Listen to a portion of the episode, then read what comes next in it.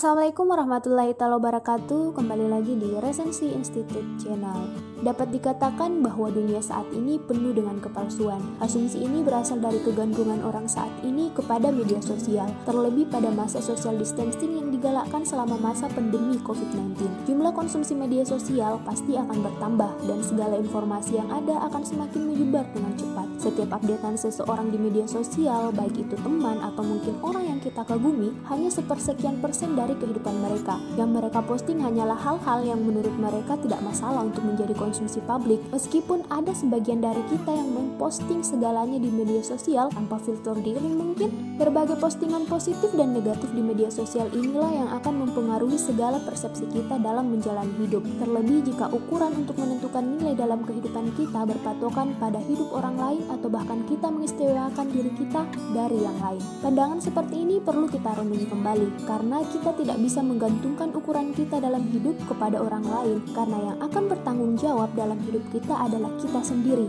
bukan orang lain. Walaupun kadang kita sebagai manusia senantiasa berharap orang lain menyelesaikan masalah kita, atau bahkan menyalahkan orang lain karena masalah kita. Oleh karenanya, patutlah kita untuk bersikap bodoh amat dalam beberapa hal, baik itu yang berhubungan dengan internal kita, terlebih yang berkaitan dengan eksternal, karena yang menentukan ukuran untuk menilai kehidupan kita adalah kita sendiri sebagai penanggung jawab sesungguhnya dari setiap pilihan yang kita buat dalam hidup.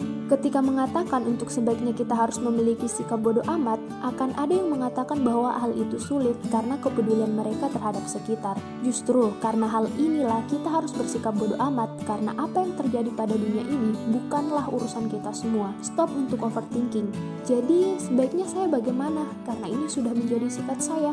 Mari kita bahas melalui buku Mark ini, yaitu sebuah seni bersikap bodoh amat. Buku ini terbagi atas 9 bagian pembahasan, namun saya akan mengerucutkannya ke dalam beberapa pembahasan saya yang menurut saya sudah mewakili seluruh isi dalam buku ini. Kita masuk ke pembahasan pertama, jangan berusaha. Maksud dari pembahasan ini bukan berarti bahwa hanya rebahan tanpa melakukan apa pun, tapi lebih kepada jangan mengistimewakan. Jangan berusaha untuk menjadi seseorang berdasarkan penilaian orang lain, namun kita tidak merasa bahagia akan hal tersebut. Karena semakin kita mengejar hal positif, justru akan menghasilkan sesuatu yang negatif, dan kita mengejar hal negatif, kita menghasilkan hal positif. Contohnya, ketika kita selalu ingin bahagia, maka kita akan dihantui kecemasan akan hal-hal yang mungkin akan menghalangi kebahagiaan kita. Ketika kita menjadi yang nomor satu di kelas, kita akan senantiasa merasa cemas jika teman kita mendapat nilai baik daripada kita. Output negatif dari hal positif yang kita inginkan hanya memberikan ketidaknyamanan. Lain halnya, jika kita justru merasa bodoh amat dengan hal negatif yang mungkin terjadi, maka kita tidak akan merasa tertekan olehnya. Karena akumulasi dari hal negatif dalam hidup akan menghasilkan output yang positif. Maka, seni bersikap bodoh amat dapat ditinjau dari tiga seni berikut. Seni yang pertama, Masa bodoh bukan berarti acuh tak acuh. Masa bodoh berarti nyaman saat menjadi berbeda. Kita semua pasti memiliki kepedulian. Tidak ada orang yang sepedulinya bodoh amat. Kepedulian harus ditempatkan pada hal bermakna dalam hidup. Dan ketidakpedulian dengan pandangan orang merupakan pendukung untuk menghadapi berbagai hal sulit. Seni yang kedua, untuk bisa mengatakan bodoh amat pada kesulitan, pertama-tama Anda harus peduli terhadap sesuatu yang jauh lebih penting dari kesulitan. Fokus harus ditajamkan di awal pada hal-hal yang produktif agar fokus kita tidak tercurahkan pada hal-hal yang tanpa makna. Seni yang ketiga, Entah Anda sadari atau tidak, Anda selalu memilih sesuatu untuk diperhatikan. Kita senantiasa memiliki banyak hal untuk diperhatikan, namun semakin sedikit hal yang kita perhatikan, maka makin dewasalah kita. Karena kita hanya akan mematokkan perhatian kita pada hal-hal yang kita anggap memang layak untuk mendapat perhatian. Pembahasan kedua, kebahagiaan itu masalah. Setiap orang selalu ingin bahagia dan bebas, namun perlu disadari bahwa masalah tidak pernah berakhir. Penyadaran diri untuk menerima masalah dan menghadapi harus dilakukan, karena dari penyelesaian masalah kita mendapat pengalaman dan pembelajaran yang membawa kita pada kebahagiaan. Namun, sebagian dari kita senantiasa menghadapi masalah dengan menyangkal bahwa kita memiliki masalah dan senantiasa menyalahkan orang lain akan masalah kita atau merasa kita korban dari perbuatan orang lain walaupun kita mampu menyelesaikannya. Hal ini terjadi karena pengolahan emosi sebagai umpan balik yang kurang tepat, baik itu emosi positif maupun negatif kita yang janganlah langsung menerimanya. Kita sebaiknya memberikan waktu untuk menelaah aksi yang harus kita ambil dari emosi kita tersebut. Oleh karena itulah, mengetahui dengan jelas apa yang kita perjuangkan dalam hidup ini akan membantu kita dalam merepresentasikan emosi sebagai awal dari sebuah tindakan.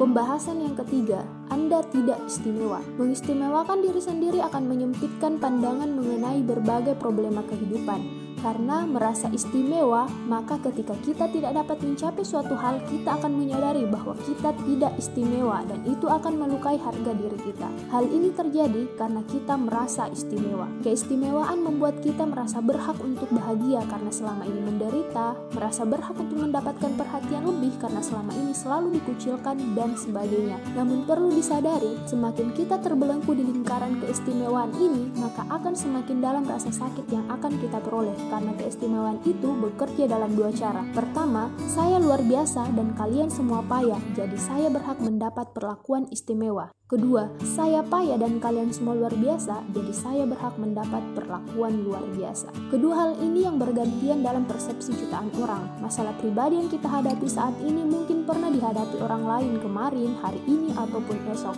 Kesadaran itu akan mengurangi rasa sakit kita, sehingga pandangan sebagai korban akan hilang dan kesadaran bahwa kita tidak istimewa akan meruak ke permukaan. Sehingga melihat keistimewaan orang lain di media sosial dengan berbagai pencapaiannya membuat kita merasa merasa bahwa mereka istimewa dan kita biasa saja. Namun jangan terbelenggu akan hal tersebut karena pengalaman sederhana yang biasa saja benar-benar terjadi dalam hidup akan membangun kebahagiaan yang berarti. Pembahasan yang keempat, nilai penderitaan. Dalam buku ini, kesadaran diri diibaratkan sebuah bawang yang memiliki banyak lapisan, di mana lapisan pertama, pemahaman sederhana terhadap emosi harus dilakukan, dan pada lapisan kedua, kemampuan untuk bertanya mengapa kita merasakan emosi tertentu harus digalakkan. Nah, dari pemahaman kesadaran diri ini akan menentukan kita mengetahui hakikat penderitaan yang kita alami. Ada ukuran untuk menilai sebuah penderitaan yang akan mempengaruhi pandangan kita dalam merespon pencapaian ketika kita mematuk keberhasilan kita dalam melewati suatu kegagalan pada hal-hal yang jauh dari kesederhanaan hidup, maka penderitaan tidak akan berujung. Namun, jika pencapaian dari melawan kegagalan kita gantungkan pada kesederhanaan persepsi, maka hasil dari penderitaan akan memberikan nilai yang lebih bermakna. Sehingga,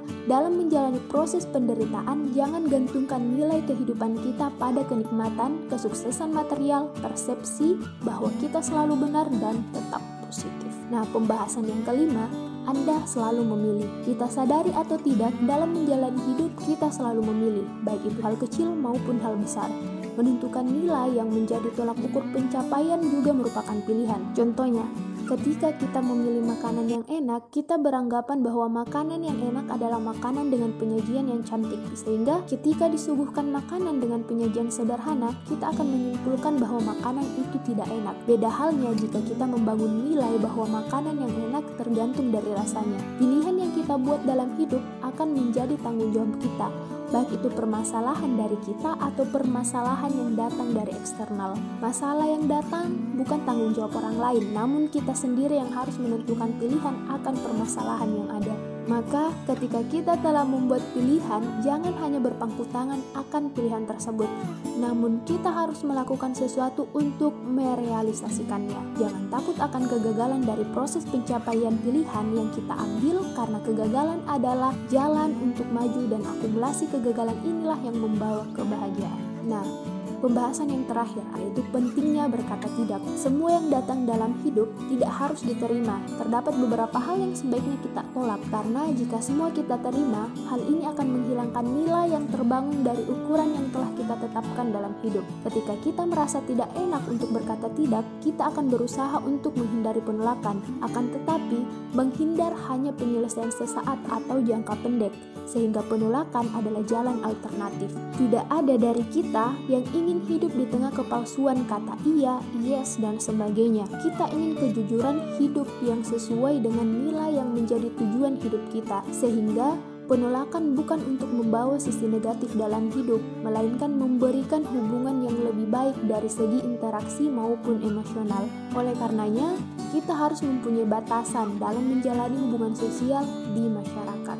Nah, Overthinking dan insecure adalah dua hal yang menurut saya sering dialami orang saat ini sebagai dampak dari konsumsi media sosial yang penuh dengan kepalsuan namun tetap menjadi tolak ukur pencapaian kita. Melawan dua hal ini harus dilakukan karena jika tidak, hal ini akan membawa kita pada keistimewaan palsu. Sehingga kita yang saat ini merasa selalu overthinking dan insecure, saya rekomendasikan buku ini untuk kalian karena buku ini membawa kita kepada pemikiran terbuka mengenai hidup dengan batasan yang kita ketahui melalui nilai yang sesungguhnya penting untuk hidup kita tanpa memikirkan pandangan eksternal saat proses yang kita lakukan. Sekian dari saya, ada pertanyaan?